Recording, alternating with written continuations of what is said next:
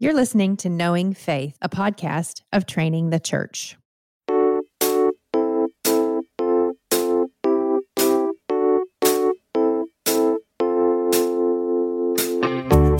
You can start the podcast if you want. We're recording. I, I'm going to start the podcast. Go ahead and start. I'm going to get some water. Yeah, Brad, keep all this. This is Okay, real well, good you and I- stuff. you and I can The start listeners talking. tune in for this kind of real hard hitting conversation.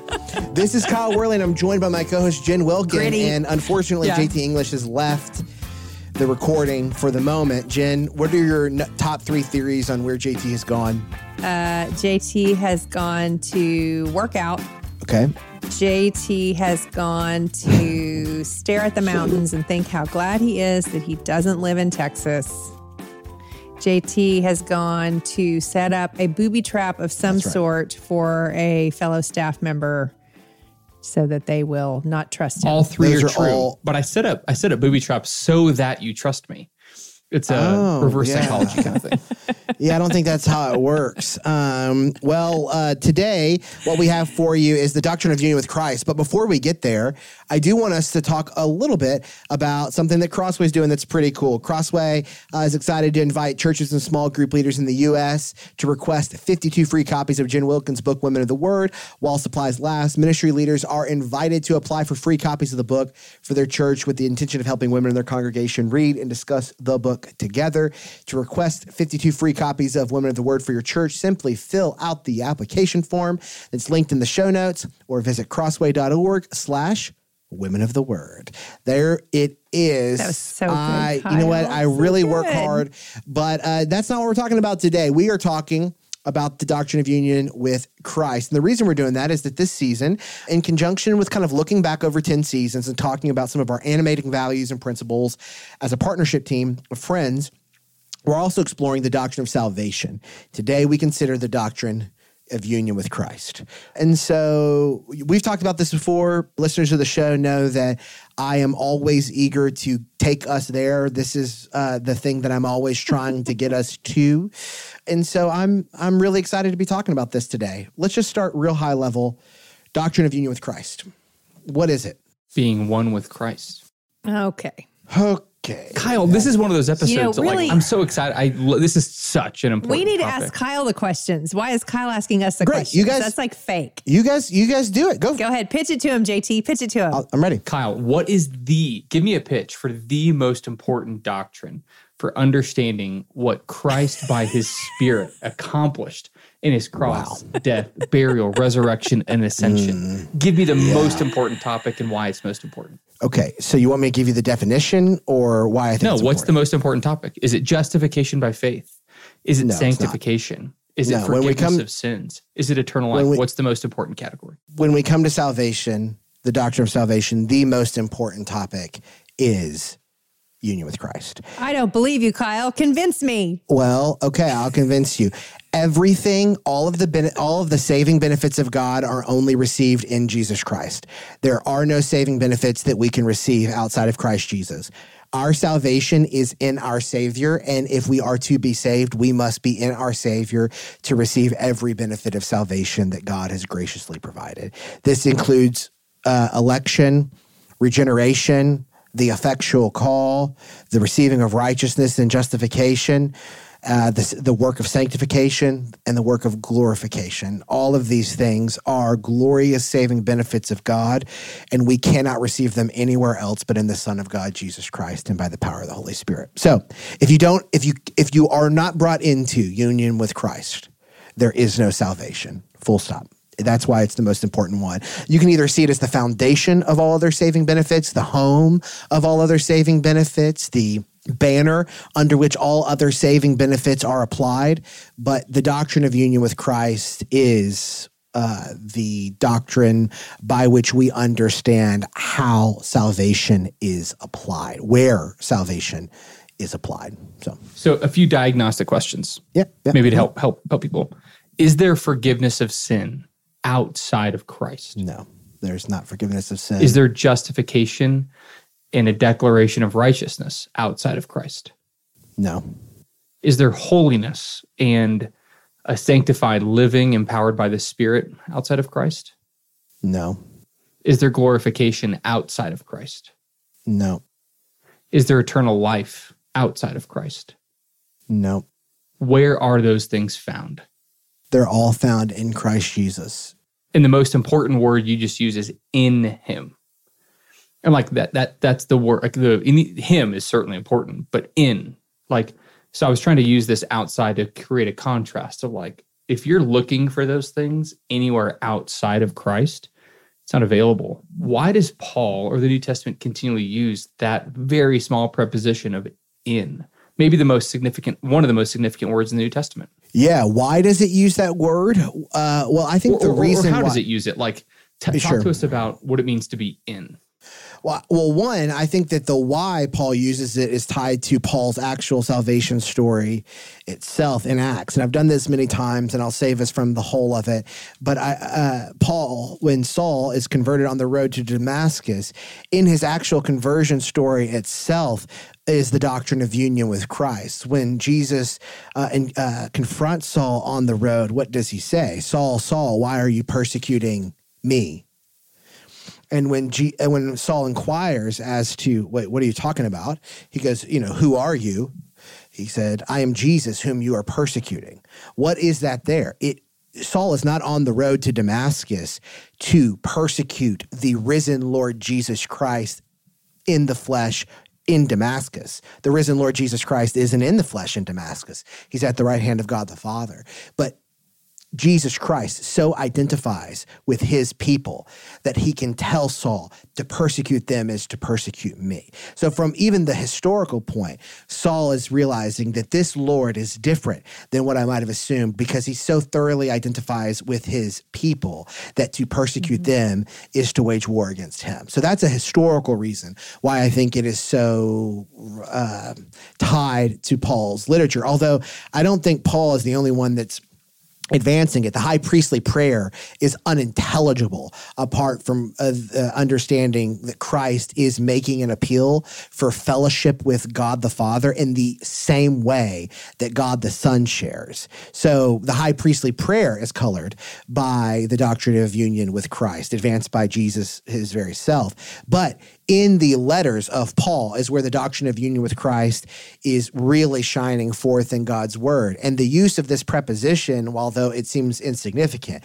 and in is not the only one that matters, although it is probably the central one that does. In, with, through, those would be the three big ones. But just listen to Ephesians 1 3 through uh, 10. Blessed be the God and Father of our Lord Jesus Christ, who has blessed us in Christ with every spiritual blessing in the heavenly places, even as he chose us in him before the foundation of the world. We just covered election a few episodes ago. What is Paul saying in verse 4? Of Ephesians 1, God chose us in Jesus Christ before the foundation of the world. So, where does our election happen? It happens in Christ Jesus. In love, he predestined us for adoption to himself as sons through Jesus Christ to the praise of his glorious grace with which he has blessed us in the beloved. In him we have redemption uh, through his blood, the forgiveness of our trespasses, according to the riches of his grace, which he lavished upon us in all wisdom and insight, making known to us the mystery of his will, according to his purpose, which he set forth in Christ as a plan for the fullness of time to unite all things in him, things in heaven and things on earth. And this is like a snapshot. It is- mm-hmm. Ephesians far and away has the most mentions of, of the doctrine of union with Christ and prepositions, but all of Paul's letters are going to showcase this as well. Romans 6, 1 through 11 is another classic passage for this. But Galatians 2.20, it's no longer Galatians I who 2:20, but Christ who lives in in me. Now, I'm gonna ask another question because this is this feels good, Jen. We've done a few hundred episodes, and I feel like I'm always in the hot seat answering questions. I feel like we should turn Oh the yeah, table. I've got some questions too, but you take your time. Okay, but here, here's mine. Kyle, uh, in a the cultural context that we find ourselves in today, though it might not always be true, it hasn't always been true, is one of radical kind of hyper individualism. Oh, this is my question. Yeah. Beach to it. You had- You had your chance. Oh, well, I might have a Yeah, fo- a little fo- variety. You could ask it better in a second. Just give Okay, me. it's okay. You go ahead. You go ahead. um, and I realize that maybe not everybody who's listening to this podcast lives in that culture, but kind of in the modern West, we have elevated the idea of autonomy, mm-hmm. radical individualism, personal mm-hmm. expression of that individualism as the highest ideal. yeah. Is it possible to live in this world as an individual, not united to someone else?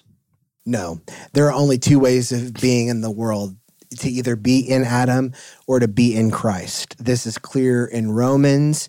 Uh, five is what I'm thinking of in particular. You know, for as by the one man's disobedience the many were made sinners, so by the one man's obedience the many will be made righteous. There are two fundamental identities in the world.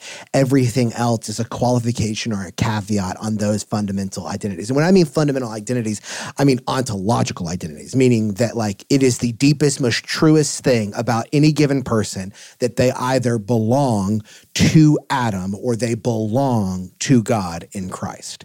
That is the dynamic. Now, that comes in all shapes and sizes, cultures, ethnic histories, languages, uh, men and women. There are a lot of different things that then kind of play itself out, but the two fundamental spiritual identities are in Adam or in Christ Jesus.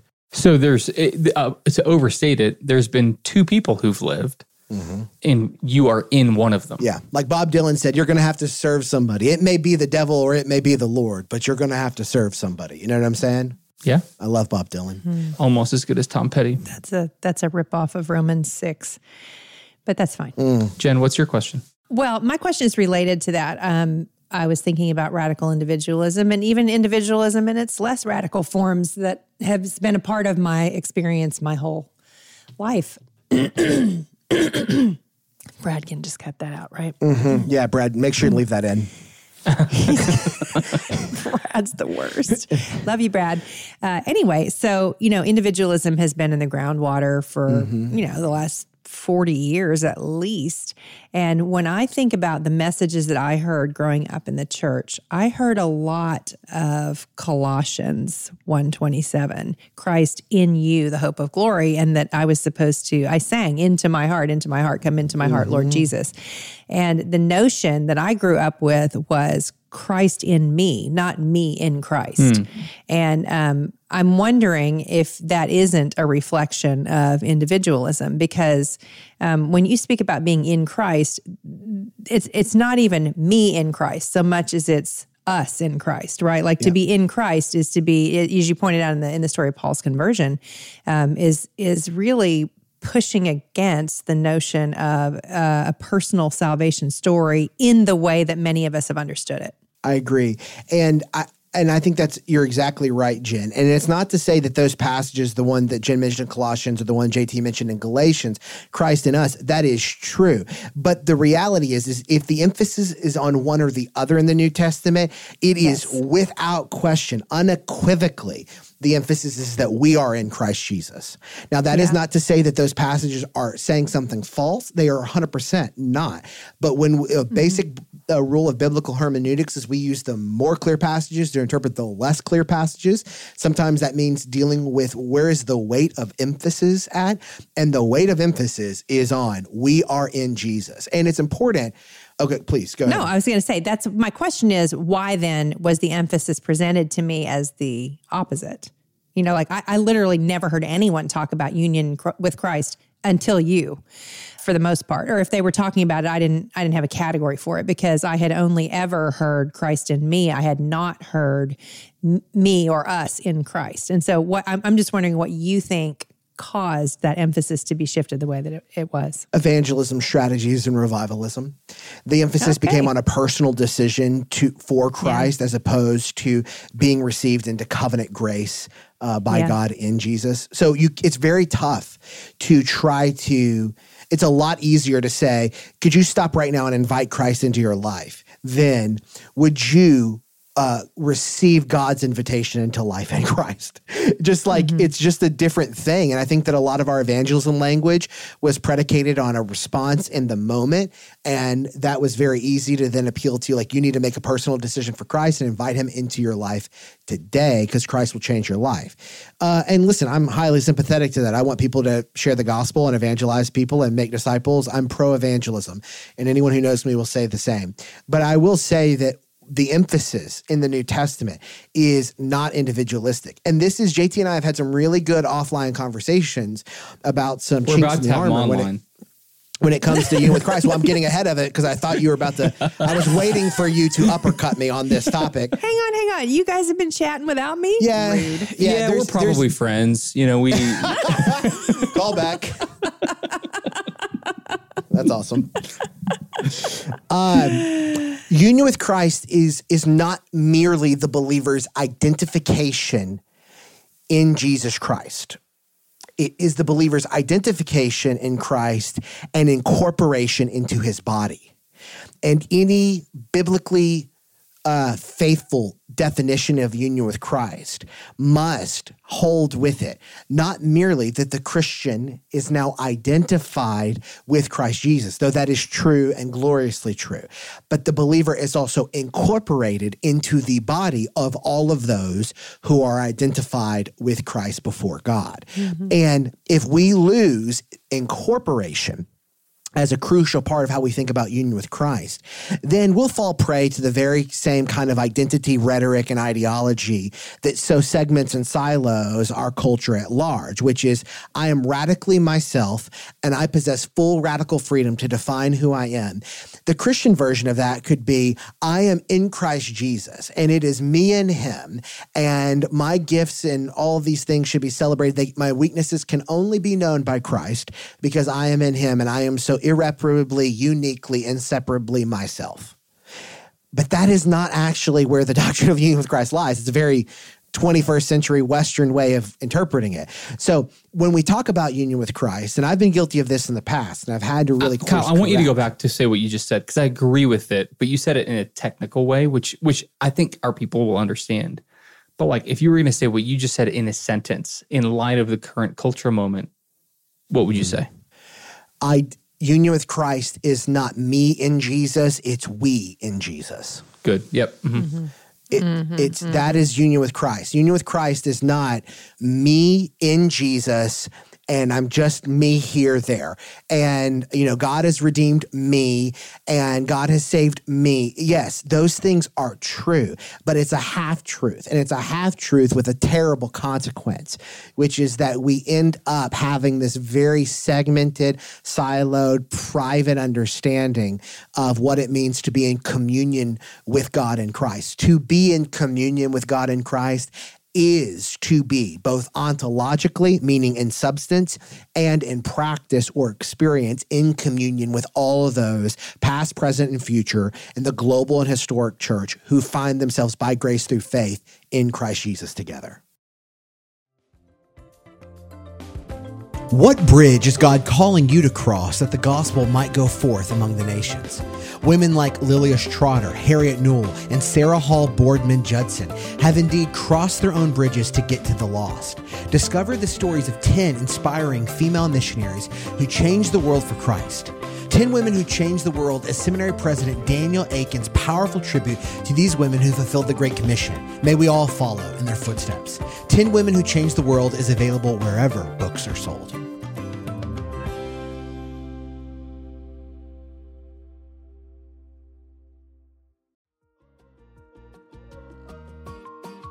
We live in a possession and money obsessed culture.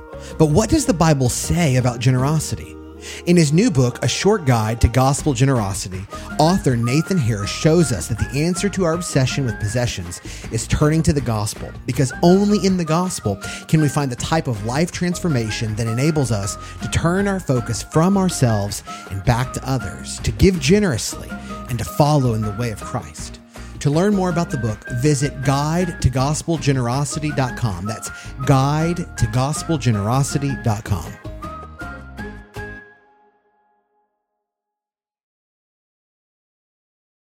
So let's let's venture out on the ice a little bit further and see, see if the ice caves in uh, on this lake that we're walking on, because I, I understand what people are trying to do when they talk about my identity in Christ. I think it's well-meaning. I think it's it can be helpful. Mm-hmm. But I'm going to ask you a question, Kyle, because I think you know where I stand on this broadly. When we use language like that, we're just adopting contemporary cultural forms of speaking of philosophical identities that are outside the bounds of Christian theology in the New Testament, and we're kind of baptizing them, which isn't always a bad thing. Like when we when we think about some of the early councils and creeds, there's language that's used to help people understand what we're talking about in Christian theology. But when we over individualize and identify ourselves, so like my identity in Christ is these six things. That's foreign to the New Testament, right? The New Testament, well, I think the Bible, let's just say the Bible, Sure. including the New Testament, I just mean union to- with Christ is not in the Old Testament. It's shadowed Yes. or prefigured. Yes, that's right. So let me let me maybe this is maybe this is the answer to your question. Maybe it's not. I think that we have good reason to say that by virtue of our union with Christ, our distinctions individually are not obliterated. They are properly framed and properly situated. Our culture wants to deify our distinctions. The Bible does not want to deify our distinctions. It wants to dignify our distinctions. It's not looking to dismiss them. It is not going to deify them. It will uh, it will make them clear. It will properly frame them, properly situate them. But I do think that JT, one of the big problems has then been that we've imported modern conceptions of identity Yes. into what we mean by I am now identified in Christ Jesus. Exactly. And the Bible is not going to let us do that. Literally, the passages, like all the things, let's just make it super clear race and gender in the New Testament.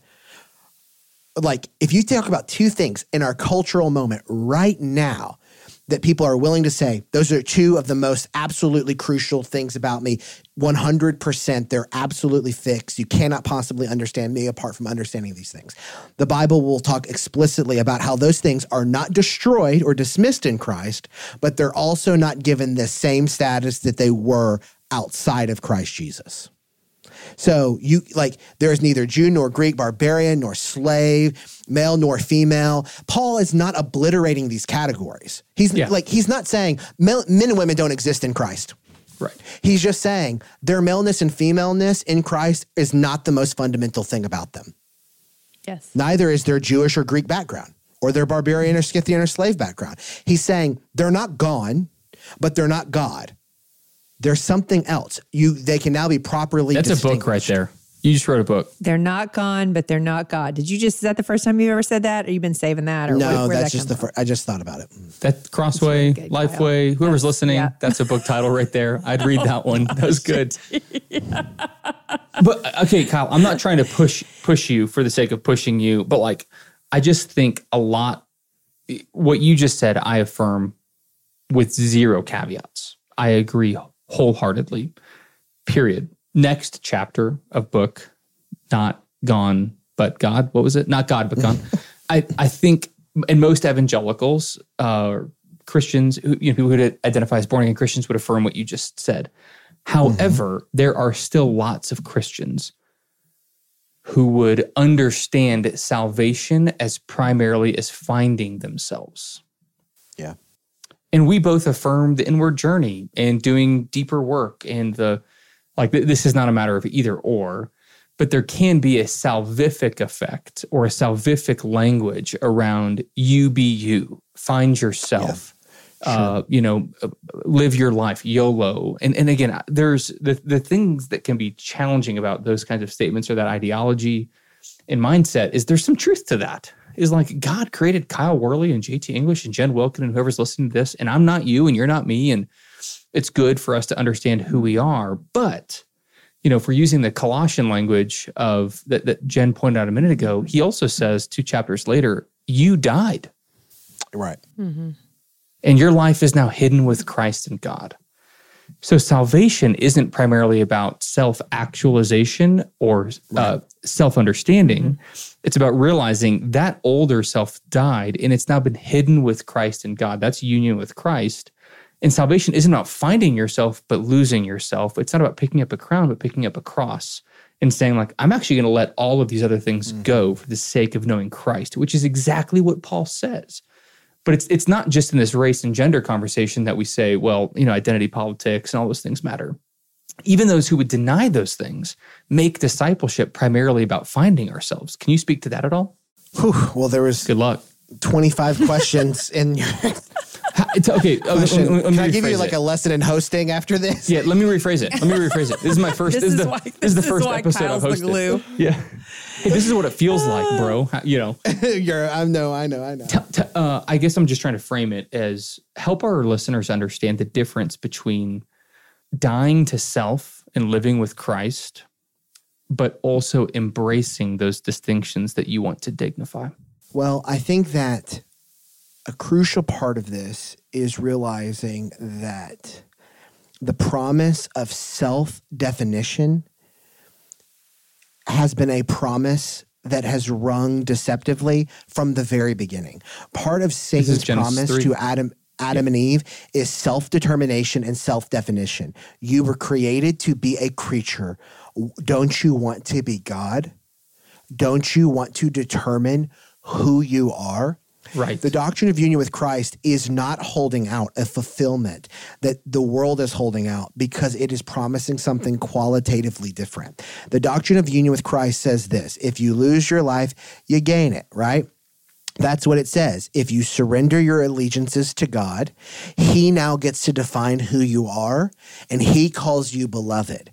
I think you have two options, and we all have two options as we're born into this world. We can either choose the lie that we can be Lord and self define and self determine who we are before God. And we can be lost on that path. Or we can be beloved and we can allow God to determine who we are and to call us by the name that is appropriate to what we are as creatures and who we are now in Christ.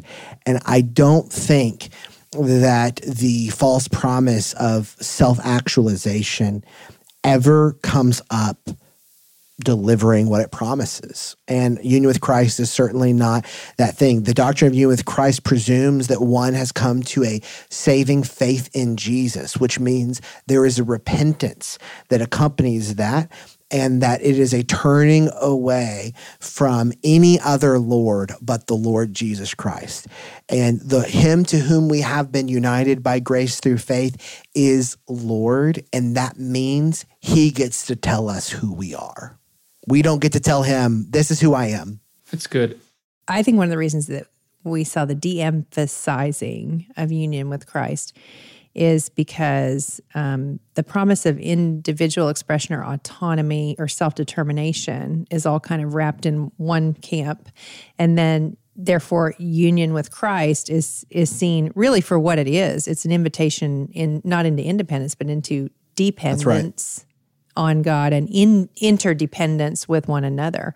It's like that Star Trek quote, resistance is futile, um, assimilate to the Borg or whatever it is. And people think about, they're like, is that what union with Christ means? Do I just get absorbed into the collective and then everything that was unique about me is no longer true? And now I'm just this nameless, faceless part of something bigger than myself, which is a fundamental misunderstanding of what it means to be interdependent with one another or to be dependent upon God, the God of the universe who created you distinctly individual, didn't do so for the purpose that you would only be an individual. He did so so that you could be um, connected to Him and connected to others. And so I think when we think about union with Christ as, again, becoming fully human the way we were designed to be, not taking something from us that we would have otherwise, which is that's Eden language, right? Like God is not holding out on us um, or, or giving us a second best thing. But when we understand that interdependence with one another and dependence on Him is what we were built for, and that it does not compromise our individual uh, identities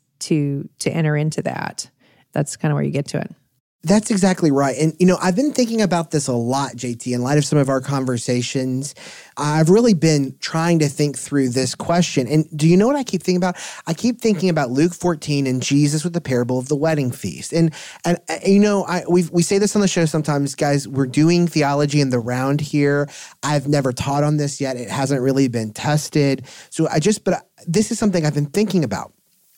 When Jesus tells the parable, and I'm not going to tell the whole thing, I'm not going to read the whole passage, but basically, you understand when you're invited to, by someone to a wedding feast, take the lower seat, right? Mm-hmm, right. Mm-hmm. Take the lower seat. Why? Because he invited you. He might say, "Hey, give you know, give this place to this person." If you take the higher seat, somebody more distinguished might come along, and you have to then move down the table. So Jesus is saying this, and he's what is his point? Verse 11: For everyone who exalts himself, Where, will be where are you, Kyle? I'm in Luke 14, Jesus, the parable of the wedding feast. And when he tells the parable, the point, the takeaway in verse 11 for everyone who exalts himself will be humbled, and he who humbles himself will be exalted.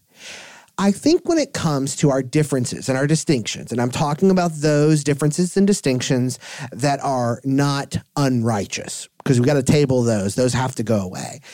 I think that our culture wants to say, magnify yourself with all of your differences and your distinctions.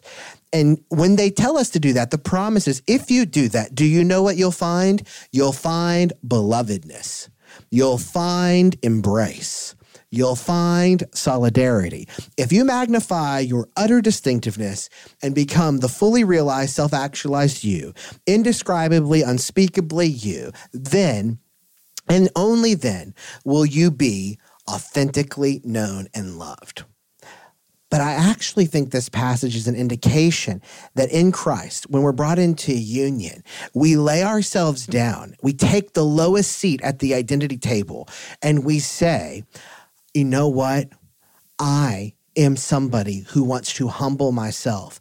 I don't want to look at all my differences and distinctiveness and giftings and all of the things that are unique to me and say these are the most important things about me or they should be the most important things about me to you.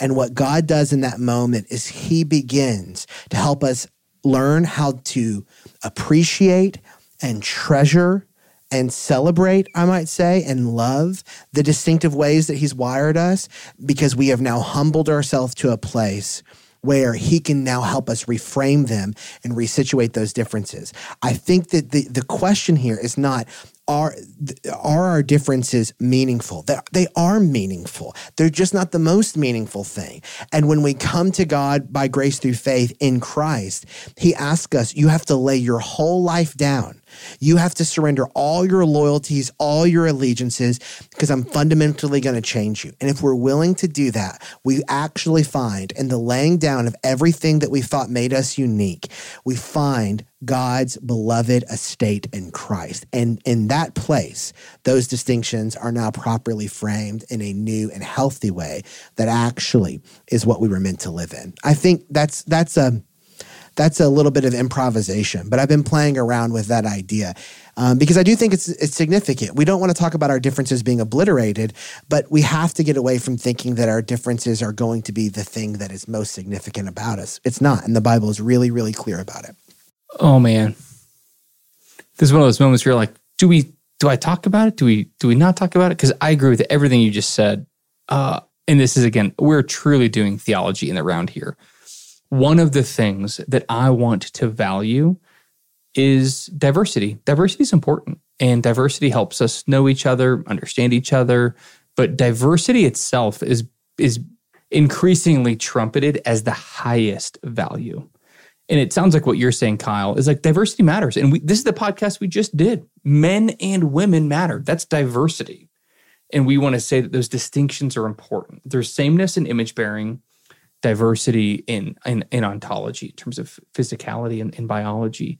But diversity truly finds its highest value not just in diversity, but in union of in our, in the midst of our diversity, union with Christ. Yes. Right. That's Revelation chapter five. Or as we think about the end of our last yep. season, Romans chapter 16, it's not inherently virtuous that Phoebe is there or that Quartus is there or that Tertius and Gaius are there. Uh, those are, Erastus, the city. There's a diverse community, which is beautiful. But the thing that makes it most beautiful is that those distinguishing features that would have most um, identified those brothers and sisters in the world, being male or female, or being Roman or Jew, or being a slave, or being a city treasurer, all of those things have come under the union with Christ, which is what makes that community virtuous. It, would you agree with that?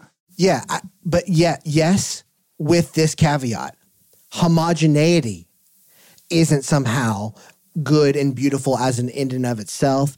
Diversity as an in and of itself is not just good and beautiful. Right. The Bible is not saying that uniformity is the goal, nor is it saying that diversity is the goal. It's saying that unity and union with Christ is the goal. Yes, I agree with that. The goal is not uniformity. The goal is not diversity. The goal is unity. And then anybody can be in Christ. union with Christ. anybody, regardless of past, present, future, language, background, Male, female, things. Greek, male, barbarian, female, socioeconomic status. Yep. Yep. And those differences aren't obliterated there. They're brought into a proper frame. We're getting in some, I mean, tr- treacherous waters a little bit here. Uh, that's why Jen's not saying anything. Oh, is that why? Uh, but but like I think it's important that this podcast, like we're, again, we're learning. It's entirely possible that one of you is going to reach out to us and say, "Oh yeah, man, maybe we should have said that a little bit differently."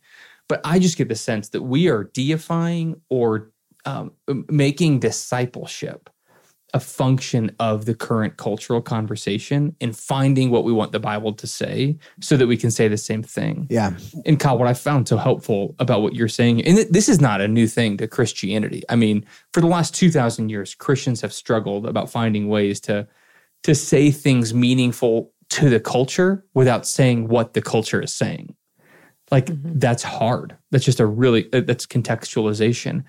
And what I find so helpful about how you just framed that is we aren't looking to homogenize mm-hmm. and we aren't looking to diversify.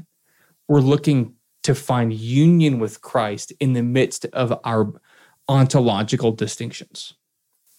Yeah. And I think the the it, ontological some of those things aren't distinguished in terms of image bearing, but like male, female, young, old, those kinds of things that would we would say in the world. Those things like I have to fill a paper out that says that I'm 64, or that says that I'm 18, or that says that I'm male, or says that I'm female. Those things are true about us. Mm-hmm. And they should be celebrated and they should be things that we would say like this is just who i am. It's who god's created me to be in this season. But i, I loved your language kyle. We don't deify those things. We No, we can't. we dignify them. We dignify young and Dignify them. old male and female and every other distinction while at the same time we say in the in the, the, the virtue of union with christ isn't that we're homogenized and all made the same it's that in the midst of our distinctions we're invited to follow the messiah the savior Yep. That's right. Man. All right, Kyle, I got another question for you. This is, th- th- I didn't even know I was going to host this episode, but here we are. Oh man. Uh, why? like, Well, it'll, you be, to- it'll be the last time, brother. yeah, there is no, no doubt about that. How is union with Christ different from communion with God? Yeah. Union with Christ is the unbreakable, unshakable reception of all of God's saving benefits. Communion with God is the enjoyment of those things, and it is shakable and it is breakable. Union with Christ is the unbreakable relationship with God. Communion with God is the fellowship with God, and it is you can disrupt it. You can't you can't disrupt or deepen your union in with Christ. Can't. It's it, it is held by Jesus for his people. It So is if I- received by grace through faith. But you I- can disrupt and deepen your communion with God. If I came to you and you're, um, I'm a member at Mosaic or someone who's attending, and I say, I don't feel the Lord's presence in my life. I'm not enjoying communion with Him. Like, not going to Bible study. I'm not like I, I don't know. I just I feel kind of cold in my relationship with God. Give me how those two categories would help you counsel someone in my situation. Well, I would probably retrace their steps and say, um, have you surrendered your life uh, to the Lord Jesus Christ uh, uh, by believing in your heart and confessing in your mouth? And if they were like, yes, I would say, okay, great. Well, on that foundation, our feelings are going to have peaks and valleys. Has there been a time in your life where you experienced holy desires for fellowship with God and His people, uh, uh, uh, the, reading of His Word, the nearness of the Spirit, the comfort and conviction of the Holy Spirit? Um, have you experienced disdain? For sin and evil things, and if they were like, yes, but I, I'm not right now, I would say, you know what? Our communion with God, our fellowship with God, it can be disrupted and it can also be deepened. It can be disrupted or deepened by the circumstances of life. It can be disrupted by the frailties of the flesh. It can be disrupted by sin in many forms. It can be disrupted by spiritual attack. And I know that the foundation feels shaky for you right now, mm-hmm. but the foundation is as solid as it's ever been, not because your faith is really strong, but because Christ's faithfulness is forever strong. That's right. And so, on that foundation of his faithfulness, let's talk about what steps we can take to try to deepen your felt experience of all that God has secured for you in Jesus. That's so good. Uh, you last year, I mean, you've taught on this in the training program at at uh, TVC for a long time. You you taught at the institute last year. You'll be here in a few weeks for storyline to teach it again. And I I got to tell you, brother, this is one of the things that I find most helpful in that lesson is distinguishing our felt communion with God, like what we're experiencing in our relationship with Him, Mm-hmm. and that we often mistake that with union with Christ. And I just I love it when you teach on this because uh, and so maybe if you're listening, you're driving, you're thinking through all these things, like just to make it really simple, is that what Kyle's saying is, and it's it's what the New Testament is saying, is that your union with Christ is immovable, unshakable, and inseparable. You've been placed in Him if you've placed your faith in Christ, and the Spirit is in you. Regardless of how much Bible study you do or what you feel after you leave home group or that prayer gathering, but that communion with Christ, if you're saying, I'm not, I'm not really reading my Bible, I'm not enjoying fellowship, I'm not going to church, I'm forsaking the gathering, you might be feeling that communion kind of disintegrating a little bit. And those two things is is it, the middle of that is assurance of salvation. Is what union with Christ offers us is an assurance of being in him forever, freely forgiven. Just with him. Yeah. We're in him. And this communion is going to go up and down. That's progressive sanctification over the course of our Yeah. lives. That's relational. But union isn't relational, it's ontological and fundamental. That's that's exactly right. And um, I don't know that Jen knows this, but I can remember when I sat down to really with a yellow legal pad. That's what I used to do my like theological thinking with. I can remember when I sat down to do this. It was probably somewhere 2009 to 2012 timeframe. And i had had a class with sinclair ferguson at the school that i was at where he had taught on the doctrine of union with christ. It was a pivotal groundbreaking moment for me that was of incredible significance for me personally and for my ministry. Fast forward and I'm reading some blogs being exchanged online about the substance of Christian obedience and its relationship to grace. And Jen was writing some of these blogs. And I was really trying to think through how do we communicate obedience? How do we communicate disobedience? How do we communicate holiness? If we believe in salvation by grace through faith in Christ. And as I was trying to think through that, I thought about union and fellowship, and then I started moving towards these these uh, categories of union and communion. Because I do think that sometimes in the kind of gospel forward, gospel centered community, there's been a reluctance to say, you know what, you can actually really disrupt your relationship with God through disobedience. And you know what? There is forgiveness, but you shouldn't disobey. Why shouldn't I disobey? Why should I obey? Why is it okay to say we should want Christians to obey God? It's a good thing for them to obey God because it means that their enjoyment of God's benefits can be deepened. That's possible. Um, and uh, so I really, uh, I think that it is very important. It is very important. And JT, do you think you can land us out of here? We've gone. There's far no way. I'm not a professional our time. podcast host. You are. Well, you got to that's do great. this. Well, I'll take I'll take the mic. You just say grace and peace. Let's get ready Yeah, to that's what rumble. Something like that. Is that what we That's what I'll do. Well, listen, JT, thank you for taking over. Thank you guys. I didn't mean to do I love that. this That was fun, though. Well, That was- that was you know what? Yeah. I'm glad you did. Uh, if you want to find more about knowing faith, you can check us out on Instagram, Facebook, Twitter. Leave us a review. Drop a question. Uh, an Apple Podcast. We'll consider it for a future Q and A episode. Uh, we're going to keep uh, journeying this season together, but you should check out our sister show, Starting Place, with Elizabeth Woodson doing fantastic work on the Train the Church Network. Go check it out wherever you get your podcast. We hope you enjoyed the discussion today. Grace and peace.